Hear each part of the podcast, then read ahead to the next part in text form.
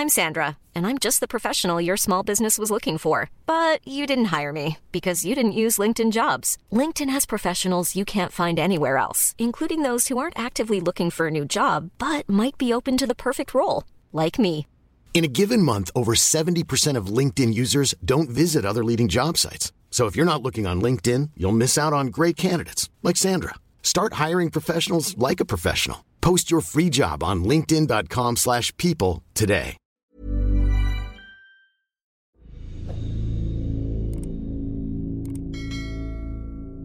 Magandang araw sa inyo, Sir Jupiter, ganon din sa mga bumubuo at tagapakinig ng inyong programa. Ang kwentong takipsilim. Ako po si Chris ng Iloilo. Ang kwento ko po ay tungkol sa aking karnasan noong nag-aaral pa lang ako sa high school. Halos ikapahamak ko na po ang karanasan kong ito noon. Ito ay tungkol sa sapi at mga engkanto.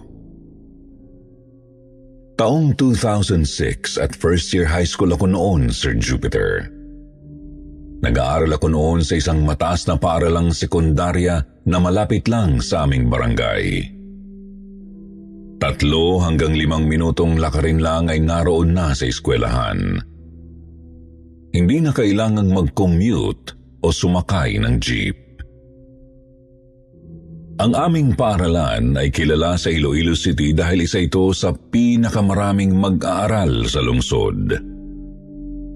Itinatag ito noong 1941 kaya't may kalumaan na rin ang mga gusali. Kagaya ng ibang mga paaralan, marami rin itong nagtataas ang mga puno na halos ilang dekada na ang tanda. Sabi rin ng mga magulang namin, maraming nakakatakot na kwento ang eskwelahan namin.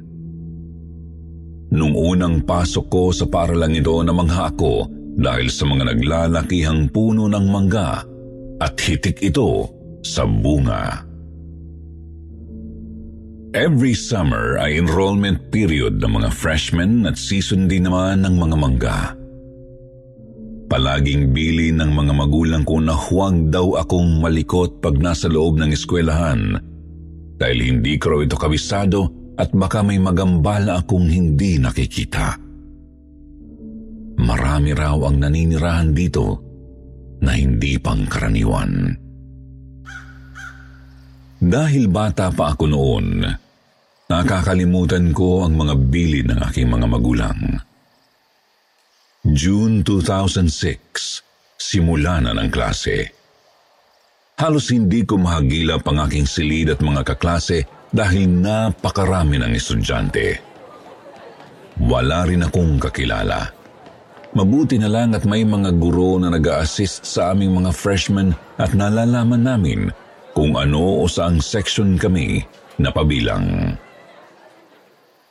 Nang magtagal na ako sa eskwelahan, naging pamilyar na ako dahil kada hapon, pagkatapos ng huling subject, naglalaan talaga ako ng oras para maglibot-libot sa campus.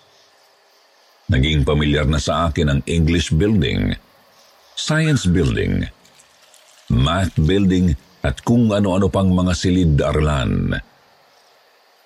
Pero ang palaging nakakaagaw ng atensyon ko ay ang mga puno ng mga balete. Ang mga punong ito, nasa harap mismo ng aming paaralan at halos ang mga ugat nito ay sinakop na ang buong main wall ng school. Pagpasok pa lang sa main gate, ay makikita na ang mga puno ng balete sa kanang bahagi ng compound. Dahil sa matataas, mahahaba at malalaking ugat nito, kahit sa labas ng school campus ay kitang-kita ito. Mas nakakatakot itong tingnan tuwing dapit hapon o takip silim dahil kung pagmamasdan ito ng matagal ay parang may kung anong lalabas na nilalang dito. Pagkatapos ng aming first grading period, Kami ng mga kaklase ko ay palaging nakatambay sa ilalim ng puno ng akasya. Dahil yung unang subject namin sa umaga ay alas 10. Nakaugalian na naming magkaklase na doon palagi sumilong sa puno dahil malamig. Habang naghihintay ng klase ay nakaramdam ako na naiihi ako. Dali-dali akong pumunta sa aming banyo. Walang bakante nang dumating ako kasi marami ang umihi ng mga oras na yun. Dahil ihing-ihi ako, humanap ako ng pwedeng pagkublihan. Nakita ko ang isang puno ng mangga sa likod ng pader ng aming banyo at doon ako umihi dahil wala namang makakakita sa akin. Pagkatapos noon ay bumalik na ako sa pwesto namin at tamang-tama rin ang dating ko kasi ang mga kaklase ko ay pumapasok na rin sa silid dahil magkaklase na. Ilang araw ang nakalipas, Sir Jupiter, habang nag-aayos ako ng sarili ko sa bahay namin. Nakaharap ako sa salamin at sa likod ko naman ay may hagdan papunta sa ikalawang palapag ng aming bahay. May tatlong baitang ang aming hagdan na gawa sa Coco Lumber kasi di naman mataas ang aming second floor. May kurtina na nakatabing sa pintuan papunta sa ikalawang palapag. Wala itong pinto, kaya kurtina lang ang pantabing. May dalawang bintana sa ikalawang palapag kaya maliwanag pag umaga at kung may tao doon, may magre-reflect agad sa salamin na nasa ibabang palapag ang anino dahil sa matinding sikat ng araw. Habang nagsusuklay ako ng buhok na nakaharap sa salamin, nabitawan ko ang suklay na hawak ko na agad ko naman itong pinulot.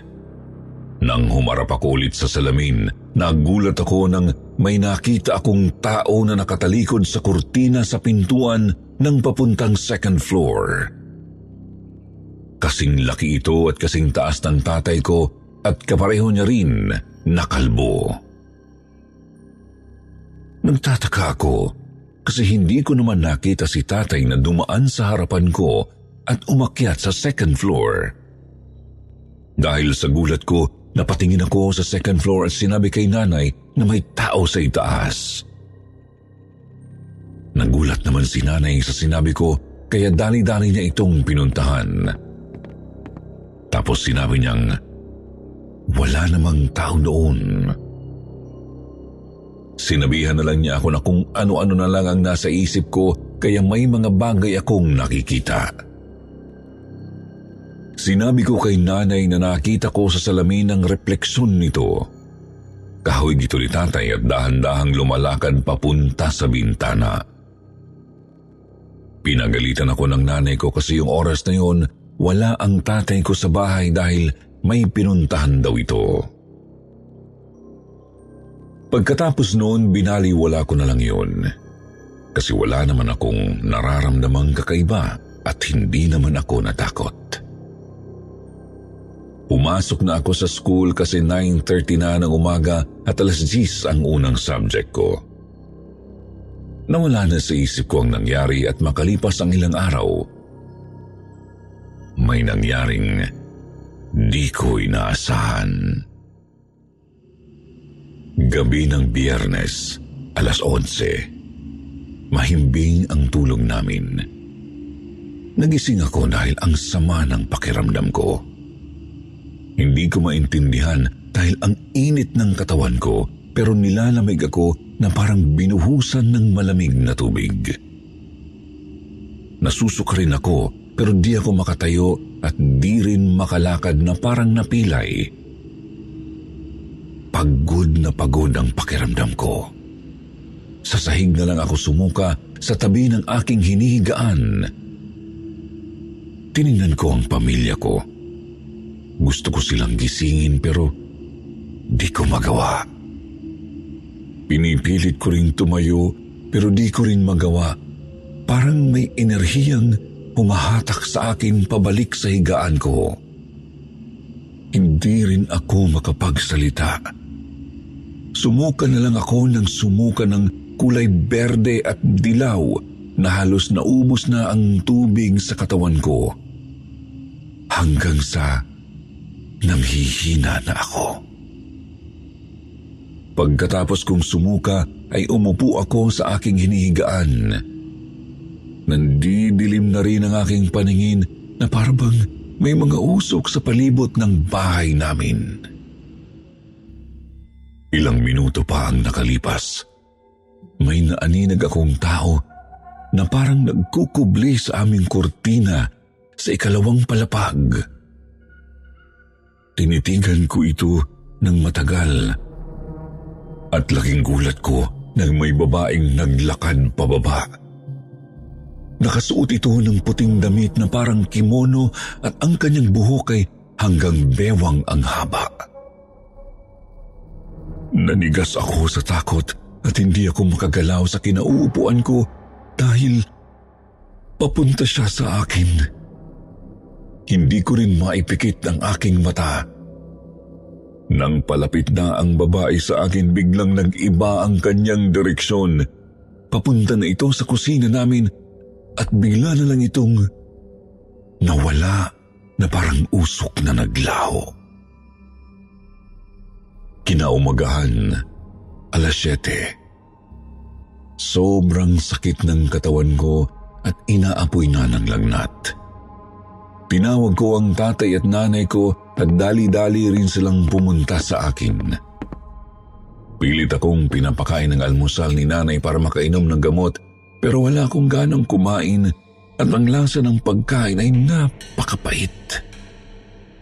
Hindi na ako pinilit pa ni nanay at pinainom na lang ako ni tatay ng gamot saka pinagpahinga. Nang makatulog ako, na naginip ako na lumalakad sa isang lugar na parang ang lungkot-lungkot ng paligid. Hindi ko maintindihan ang aking pakiramdam. Gusto kong sumigaw dahil sa kalungkutan. Napansin ko rin na ang paligid ay puno ng makapal na hamog. Halos hindi ko makita ang aking sarili. Patuloy ako sa paglalakad kahit hindi ko alam kung saan ako pupunta at wala rin akong kasama sa lugar na yun. Gabi na nang magising ako at hinihingal na parang galing sa pagtakbo ng mabilis. Pawis na pawis ako at nanlalamig. Pinuntahan ako ni tatay at tinanong kung kakain na raw ba ako ng hapunan dahil wala pa akong kinain buong araw. Mahaba na rin daw ang aking pahinga. Sabi ni tatay, nakatulog daw ako pagkatapos kong uminom ng gamot. Hindi ako kumibo, Sir Jupiter. Tinitigan ko lang si tatay pero sa isip ko hindi ako nagugutom. Tumango na lang ako kay tatay dahil hindi ako makapagsalita. Sinabihan niya ako na kumain na dahil walang laman ang tiyan ko iinom uli ako ng gamot. Binakain ako ni tatay pero tatlong subo pa lang sumuka na ako. Hindi na ako pinilit pang kumain at pinainom na lang ulit ng gamot. Bumalik ako sa pagtulog at ganun pa rin ang nangyari. Nanaginip na naman ako ng isang lugar na puno ng mga hamog at napakalungkot. May pagkataon din na nanaginip akong nahuhulog sa pinakamalalim at walang katapusang bangin. Wala akong nakikita kundi kadiliman lang. Isang araw nagising ako na nakaharap sa aming altar. At nang mapansin ni tatay nagising na ako, Nilapitan niya ako at sinabing binuhat daw nila ni nanay ang aking higaan at dinala sa tabi ng aming altar habang natutulog ako. Agad ipinasuot sa akin ni tatay ang rosaryo. Nang suot ko na, napakainit nito at gusto kong hubarin pero hindi ko naman mahawakan.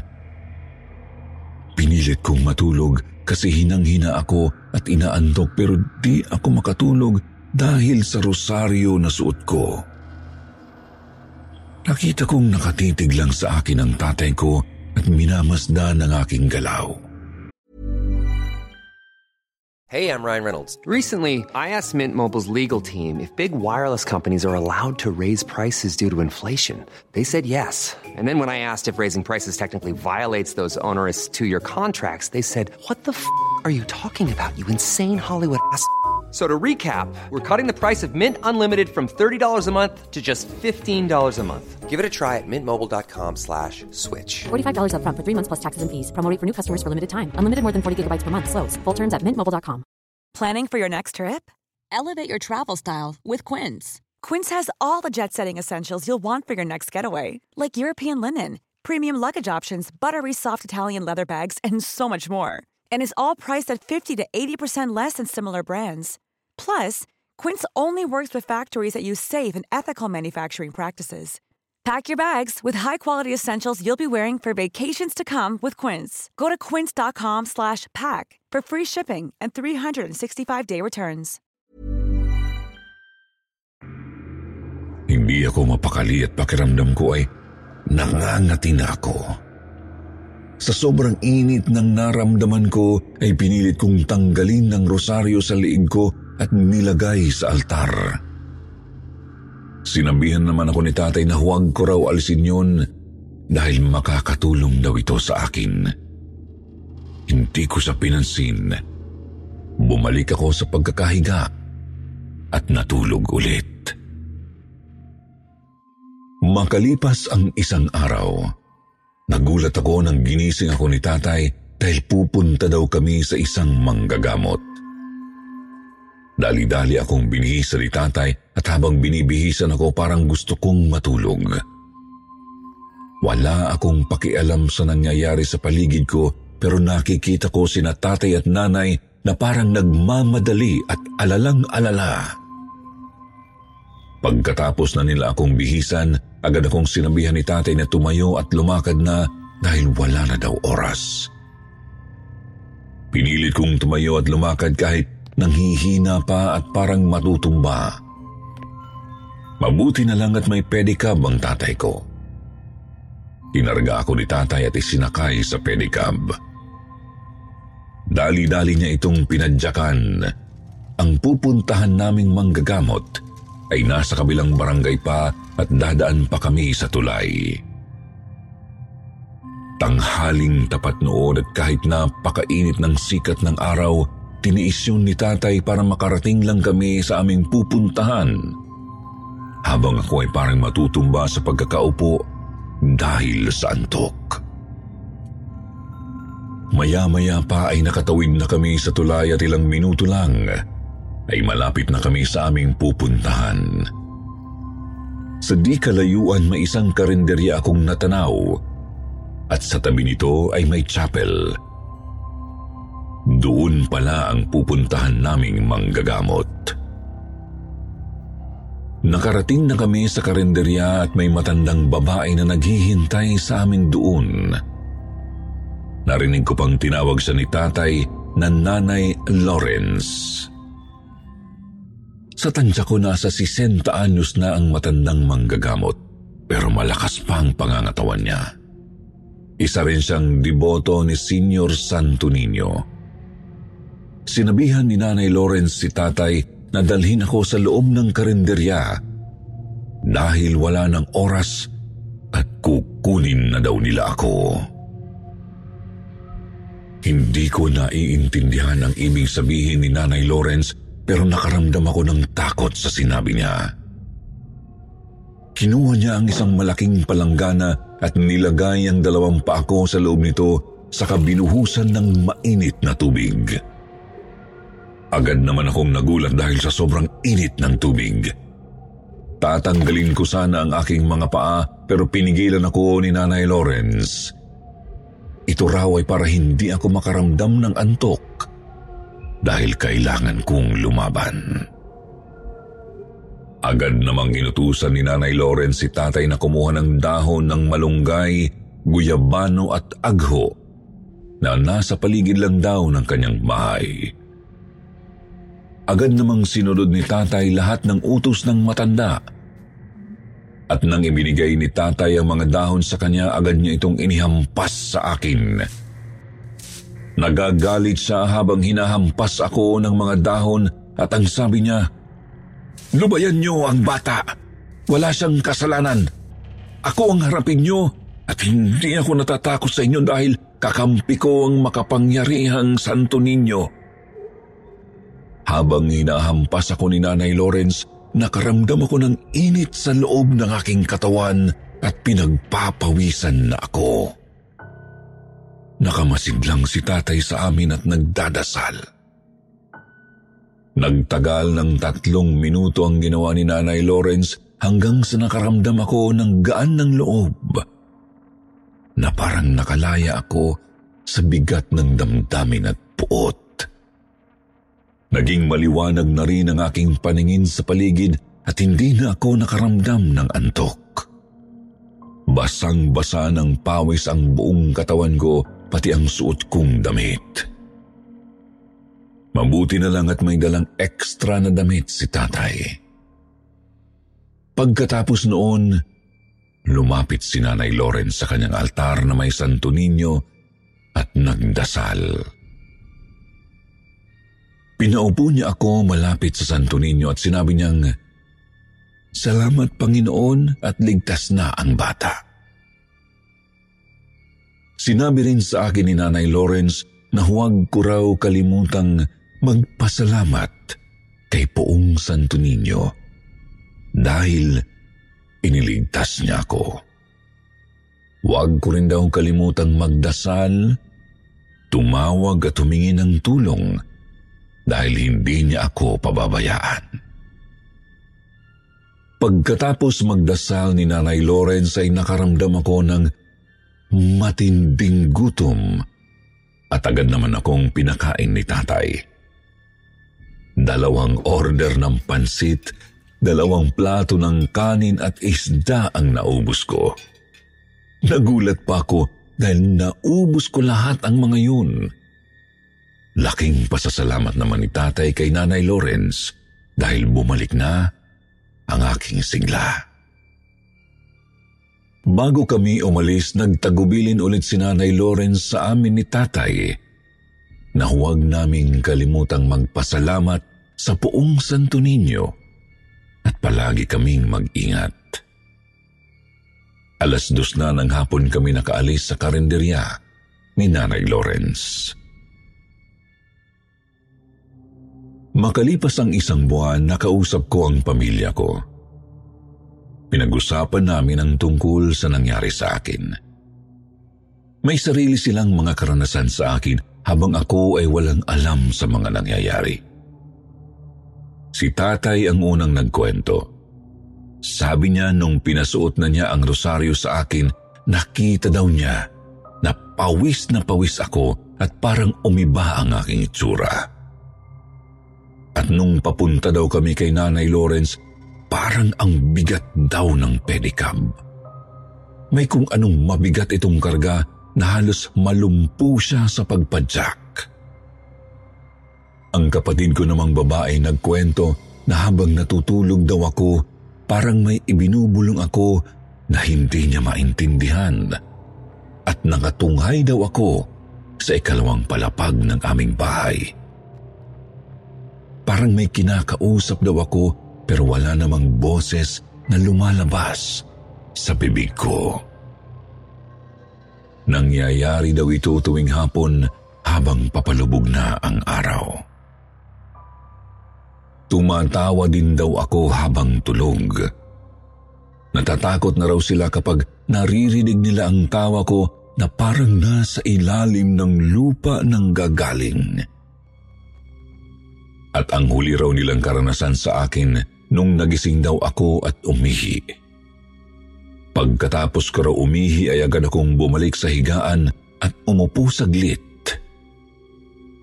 Inalok daw ako ng kapatid kong babae na kumain pero tiningnan ko lang daw siya na nanlilisik ang mga mata ko. Sa takot niya ay umatras siya at tumawa daw ako ng nakakatakot. Agad naman daw akong sinaway ni nanay pero binaling ko daw ang aking matatalim na tingin kay nanay at tinawanan lang din siya. Agad naman daw akong nilapitan ni tatay at pinatulog. Sabi ng kapatid ko, natatakot daw silang lumapit sa akin at pinapalayo din ni nanay ang dalawa kong maliit pang mga kapatid. Baka daw kung ano ang gawin ko sa kanila. At kapag gabi daw, hindi din sila makatulog ng maayos dahil parang may kausap ako habang nakapikit.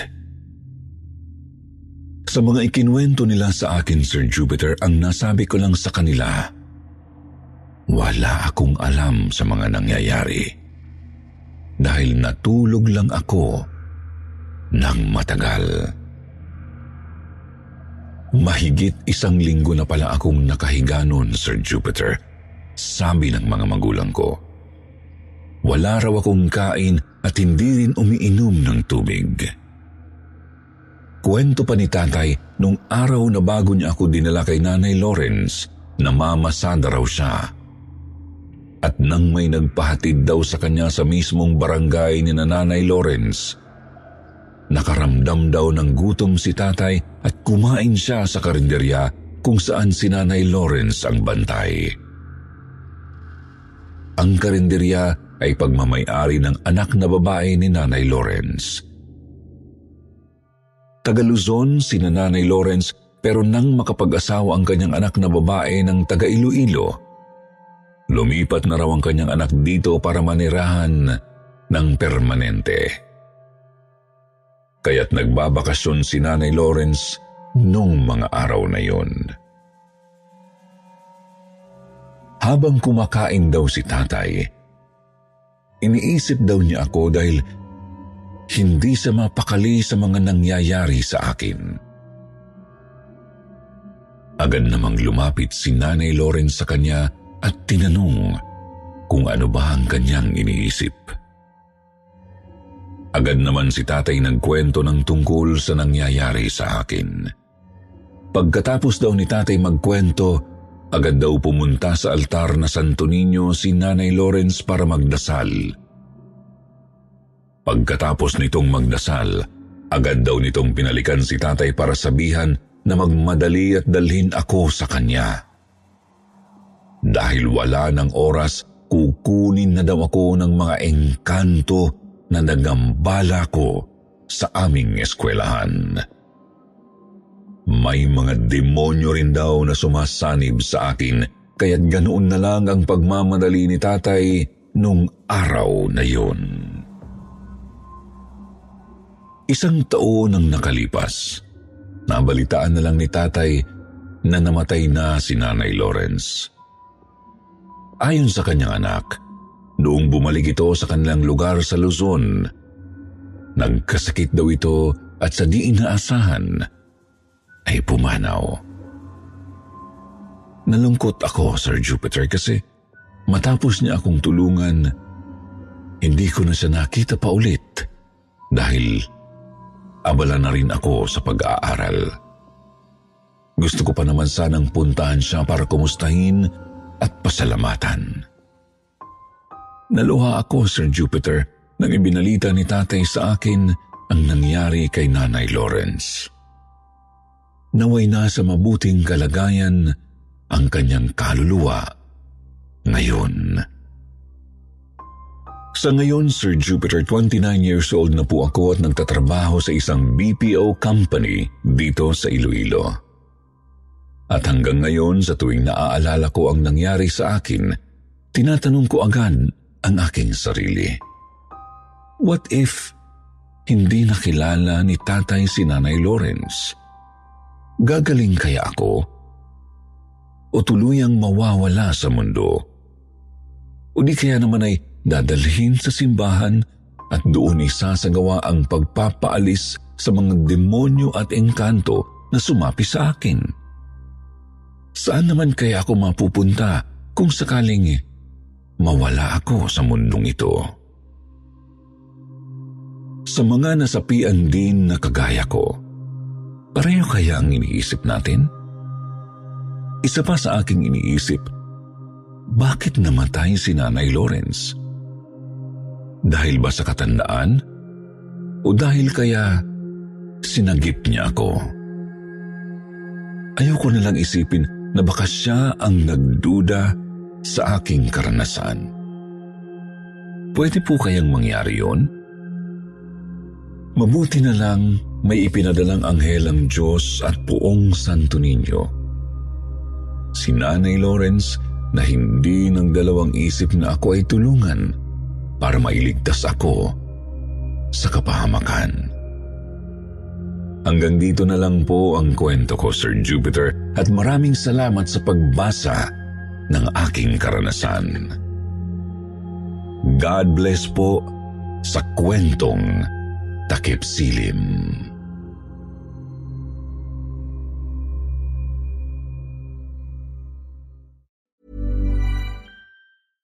Imagine the softest sheets you've ever felt. Now imagine them getting even softer over time. That's what you'll feel with Bowl and Branch's organic cotton sheets. In a recent customer survey, 96% replied that Bowl and Branch sheets get softer with every wash. Start getting your best night's sleep in these sheets that get softer and softer for years to come. Try their sheets with a 30-night guarantee. Plus, get 15% off your first order at bowlandbranch.com. Code BUTTERY. Exclusions apply. See site for details.